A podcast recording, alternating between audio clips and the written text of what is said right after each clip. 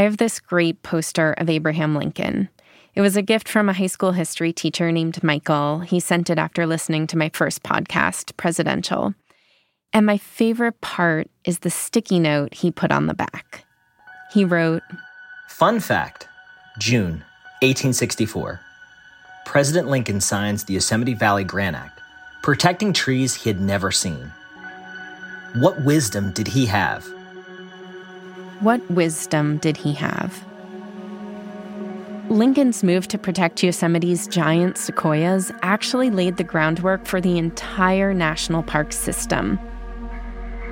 But generations after the national parks were first created, there's still so much we're trying to get right, so much more wisdom we need to gain.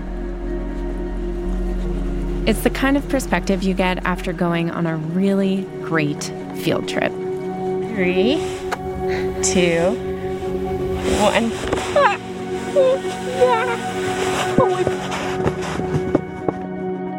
Oh my gosh!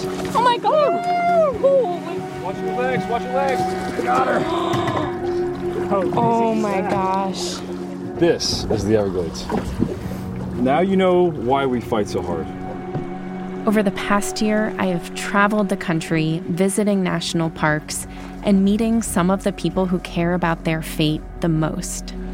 What do you think is like the biggest threat you're worried about for Yosemite? Hard to get beyond climate change. When we went up to get sage a couple days ago, there was white people telling my mom that she couldn't pick anything. They're telling my, my Indian mother, and she goes, Have you read your treaty lately?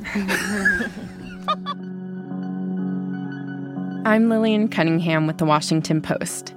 This is my fourth podcast about American history, and this time I am slogging through marshland, trekking through deserts. Wow, oh my gosh, just cresting this dune. And going off the marked trail. So you asked about my favorite trees. This is one of them. Follow me.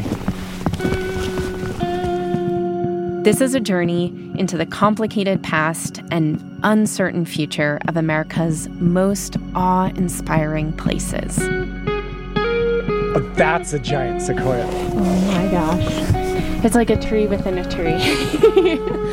Field Trip is out June 28th.